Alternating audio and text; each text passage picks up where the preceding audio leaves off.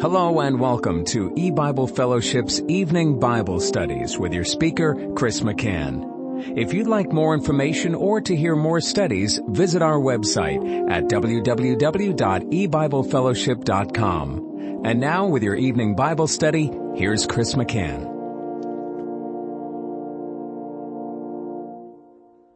Good evening and welcome to eBible Fellowship's Bible study in the book of Genesis. Tonight is study number two of Genesis chapter three, and we're going to be reading the first five verses. Now the serpent was more subtle than any beast of the field which Jehovah God had made. And he said unto the woman, Yea, hath God said, Ye shall not eat of every tree of the garden? And the woman said unto the serpent, We may eat of the fruit of the trees of the garden, but of the fruit of the tree which is in the midst of the garden, God hath said, Ye shall not eat of it, neither shall ye touch it, lest ye die. And the serpent said unto the woman, Ye shall not surely die, for God doth know that in the day ye eat thereof, then your eyes shall be open, and ye shall be as gods, knowing good and evil. And I'll stop reading there. Now, in our last study, we were looking at the serpent, and we saw that this was Satan, we know from the rest of the Bible, the devil, a fallen angel, who was indwelling this creature called a serpent. It was named a serpent. And this serpent was more subtle than any beast of the field. Now, at this point, there has been no sin in the world. And the word serpent, when we look it up in Strong's Concordance, and, and we see it used in the rest of the Bible, well, that's after the fall of sin. So we can go to Revelation twenty. We can go to several verses, and we're going to read how the serpent identify, or we would read how the serpent identifies with Satan. But here, at this point, it's only a creature amongst the other creatures God has created, yet it already has a reputation for being more subtle than any other beast of the field. And so that's um, the direction we're going to go. We're going to look up the word subtle in order to understand the serpent. The devil chose to indwell that creature. He didn't choose a lion. He didn't choose a lamb. Uh, he he chose the serpent. Why this? Why the serpent? Well, because the serpent was more subtle than any beast of the field. And the Hebrew word translated as subtle is sixty-one seventy-five, and it's used a few times in the book of Proverbs. In Proverbs chapter twelve and verse sixteen, it's translated as prudent. And, and actually it's translated as prudent many times. In Proverbs twelve sixteen, a fool's wrath is presently known, but a prudent man covereth shame. Also in the same chapter, in verse twenty-three, a prudent man concealeth knowledge, but the heart of fools proclaimeth foolishness. A subtle man concealeth knowledge. Now, that's something we're going to find is involved with this word prudent or subtle. It's connected to knowledge. In Proverbs fourteen, it says in verse eight, the wisdom of the prudent is to understand his way, but the folly of fools is deceit. Again, prudent and understanding, and understanding and knowledge are related. In verse fifteen of Proverbs fourteen, the simple believeth every word, but the prudent man looketh well to his going. And verse eighteen, the simple inherit folly, but the prudent are crowned with knowledge. Again, prudent man and knowledge.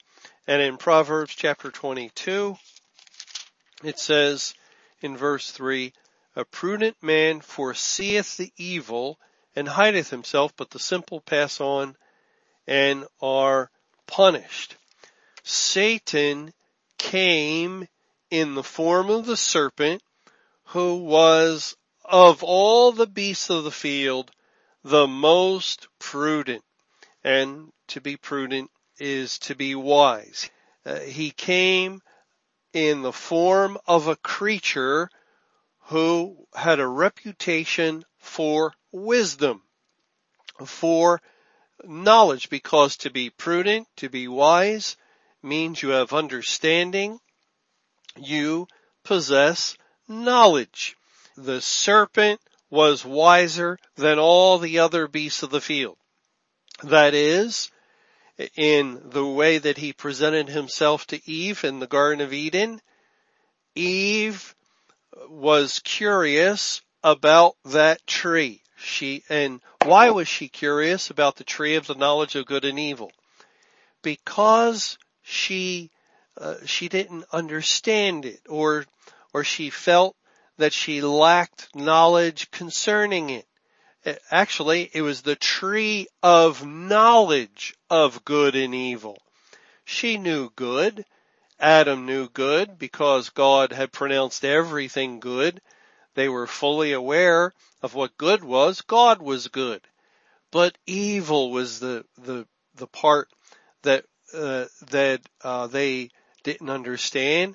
Evil uh, had all the mystery surrounding it. What was evil? What could it be? What lay behind the tree? What if, if you touch the tree, or if you eat of the tree? She said touch. God said thou shalt not eat of it. If you eat of the tree of the knowledge of good and evil, that is, you are, you're going to experience knowledge of good and evil. You'll come to learn. You'll come to know evil. And this is the point that Satan operated on. Notice when Satan says, um, hath God said, ye shall not eat of every tree of the garden? He formed the question in a certain way so that she herself would direct the conversation back to the one particular tree of interest, the tree of the knowledge of good and evil. Satan, or the serpent, speaks of every tree. And, and he asks the question, hath God said ye shall not eat of every tree of the garden? Well, no, God didn't say they are not to eat of every tree. God said they may eat of every other tree. And so the way he formed the question, it showed his deceptive nature. He had her be the one who brought up the subject of the tree of the knowledge of good and evil. And the woman said unto the serpent, we may eat of the fruit of the trees of the garden, but of the fruit of the tree which is in the midst of the garden, God has said, ye shall not eat of it, neither shall ye touch it, lest ye die.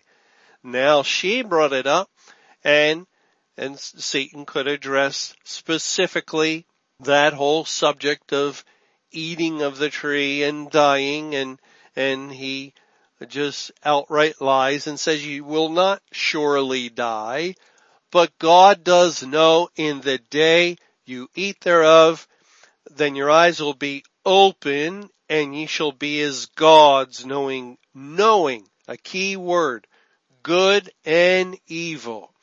You will know, you will gain knowledge of evil, and you will be as God. The, the word gods is Elohim, the same word throughout chapter one that was translated God singular when referring to God himself, which is correct.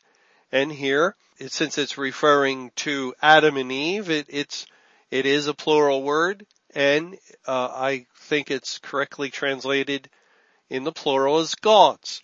Ye shall be as Elohim, as gods, knowing good and evil. And here it's coming, this supposed knowledge, this revelation concerning that tree, that there's more to it than God has said, that that it's actually a tree uh, that, as it says in verse six, that's good for food, pleasant to the eyes, a tree to be desired to make one wise, to possess wisdom, to gain knowledge, to be like God. And, and it's coming from the serpent, who is more subtle, more prudent than any other beast of the field. And that's how Satan came, as a wise one, as someone knowledgeable of the things of God. God's the one who spoke about that tree.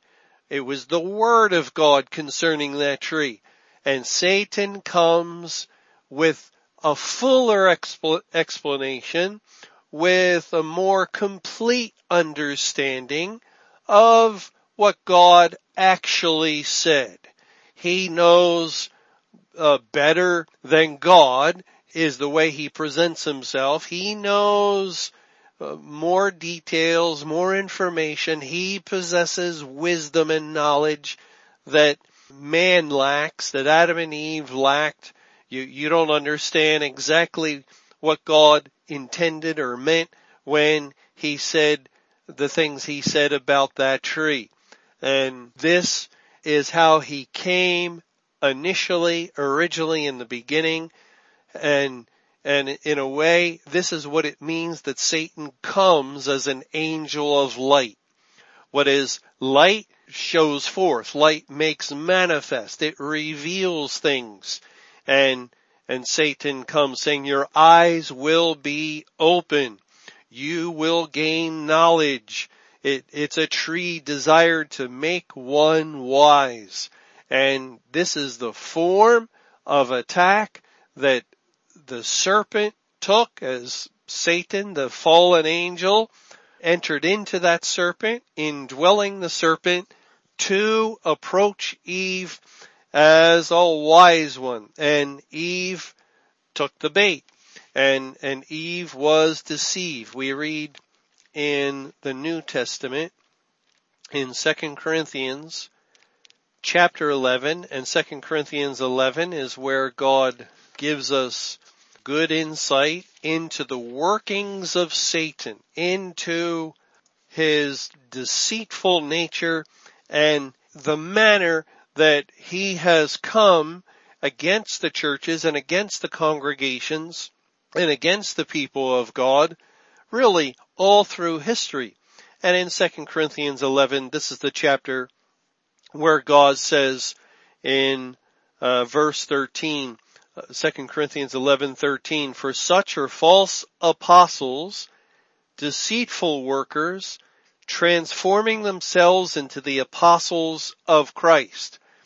Just as Satan, as it were, transformed himself into a serpent, into, at that time, a wise creature, more subtle than any beast of the field. The type of creature you might expect to possess knowledge of things unknown.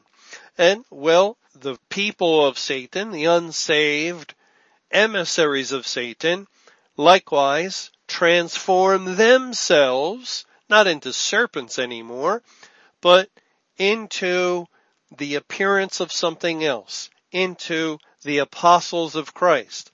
And in verse fourteen, and no marvel, for Satan himself is transformed into an angel of light, into a creature or a being who possesses wisdom and knowledge and understanding, and he is a good theologian. He knows the Bible. He can help you to know that speaking in tongues is a sign of the Holy Spirit. Or he can assist you to understand that falling over backwards indicates that you have been slain in the Spirit. And he, he would say that's a good thing. Satan, uh, if you're a woman, can find scriptures for you so that you can justify teaching and preaching. Uh, men, uh, despite what the Bible says, that a woman should not usurp authority nor nor teach men, yet Satan is able to come with knowledge to allow a woman to do that. Or Satan can help those in the churches and the congregations to find scriptural support for divorce and remarriage after divorce. After all, it says, except here in Matthew nineteen, except for fornication. And so Satan comes where, oh, this is an area we have to investigate further, and we can't keep people shackled in relationships and marriages any longer. Oh no, we, we have to free them. And, and Satan comes again and again and again with additional understanding, additional knowledge, adding to the Word of God here, subtracting from the Word of God there, and and always making reference to the Scripture. When someone is standing upon the the Word of the Bible, and and they are insisting, well, God has said, Satan is always at the ready to come and say, hath God said it quite the way that you're understanding it? And and a little twisting here, and a little changing there, and a little perverting. Actually, perverting means changing over here. And suddenly, grace is no more grace. Just a little works to the mix. And we have the dead fly in the ointment of the apothecary, which sends forth a stinking savor. And And look, the Bible says it plain as day, believe on the Lord Jesus Christ and thou shalt be saved. And, well, we won't get it into confusing matters about being dead in sins and, and all these other things God says about predestination and election. Come on, it says it right here in Acts chapter ten. Believe and you will be saved. It's, it's the simplicity of the gospel. It's a simple salvation plan. No sense making it more complex than it needs to be. And yet, it, it, it's Satan, Satan, Satan that, that has been behind the attacks on every word of doctrine, on every point of Scripture. He's been there battling down through the ages, across the centuries, always trying to deceive. He was successful deceiving the woman, Eve. Well, down through the ages, he has continued to attempt to deceive the spiritual bride of Christ.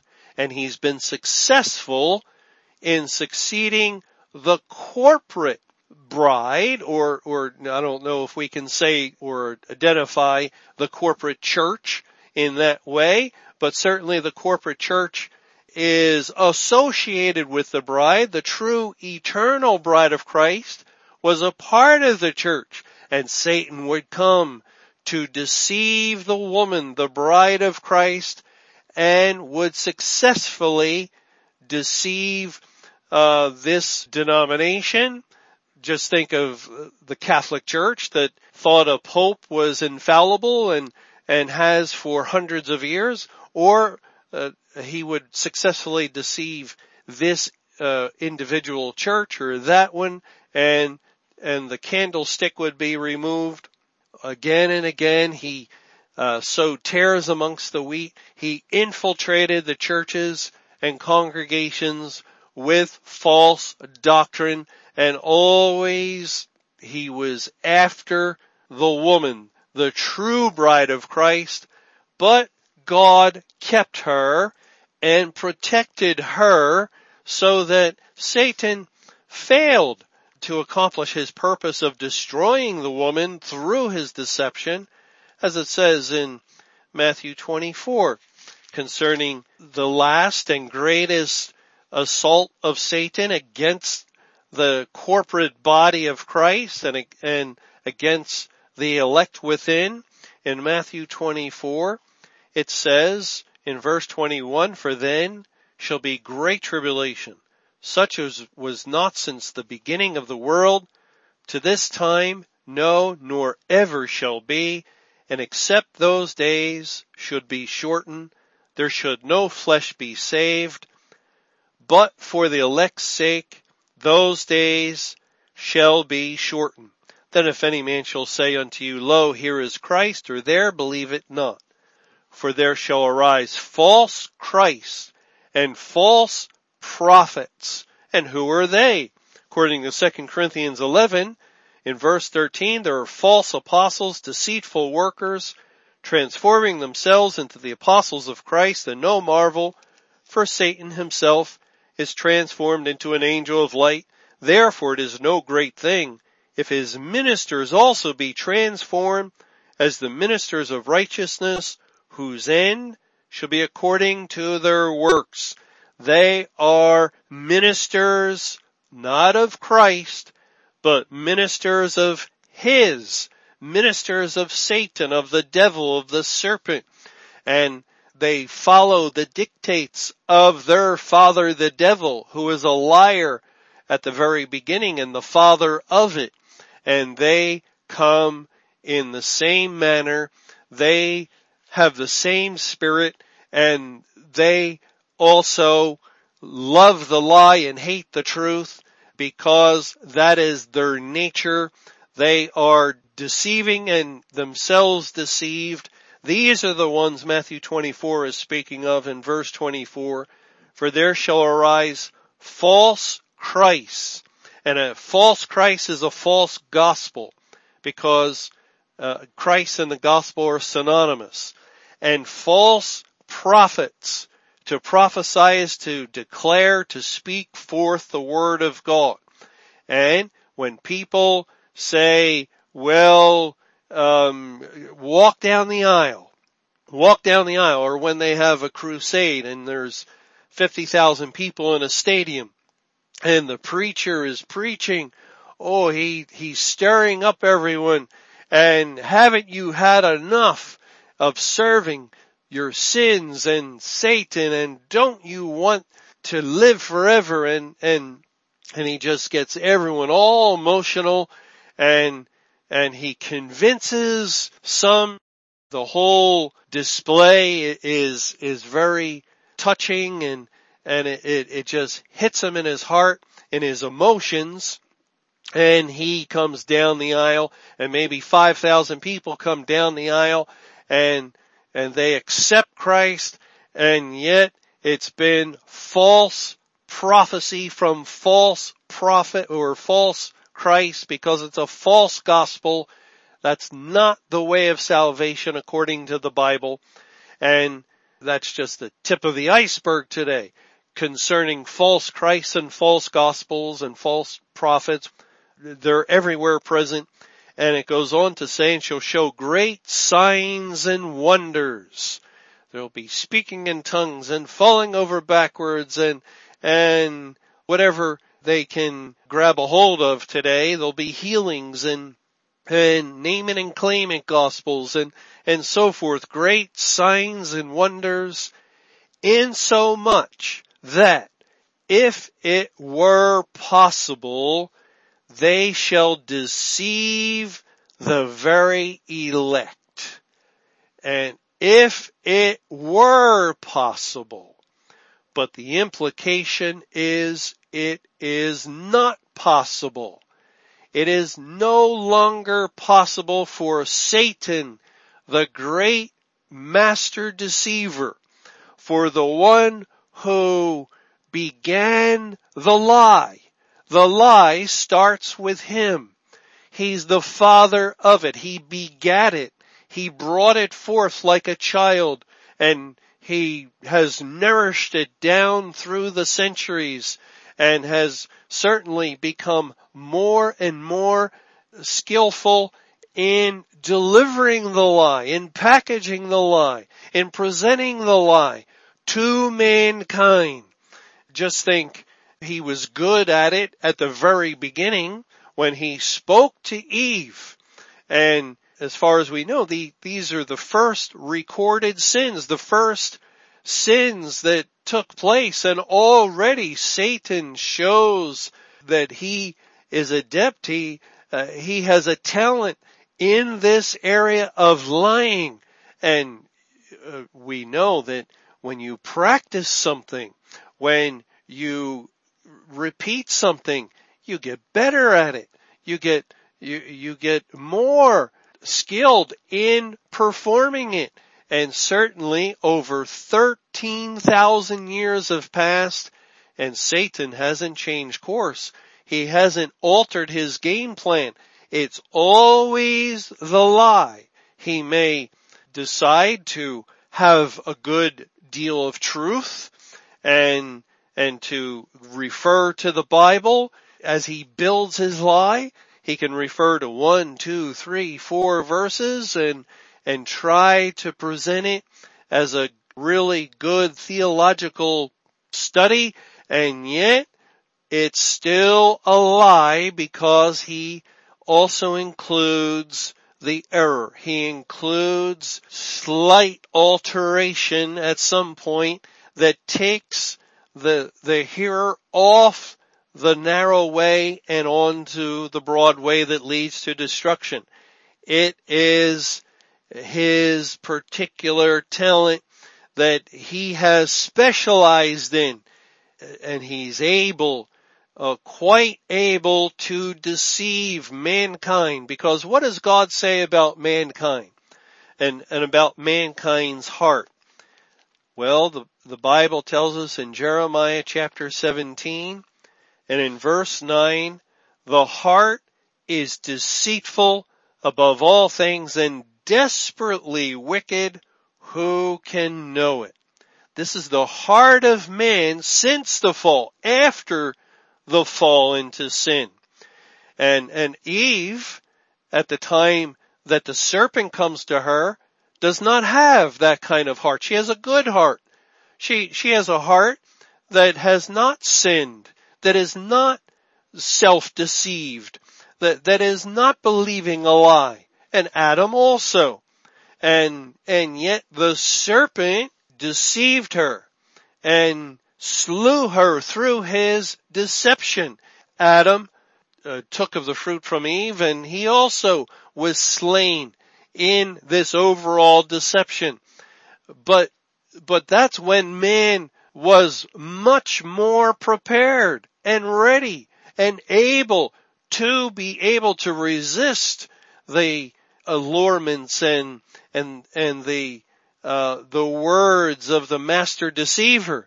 Now mankind has a heart deceitful above all things, and how can he withstand? How can he resist in any way this uh chief liar, th- this father of lies, this ancient storyteller that is able to unfold a tale that even the elect might believe, if it were possible, which it is not.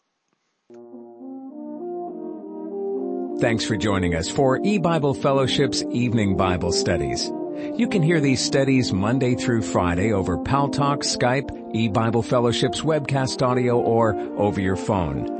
For more information or to hear other studies, visit w w w dot e bible fellowship dot com. Until our next study, may the Lord's perfect will be done.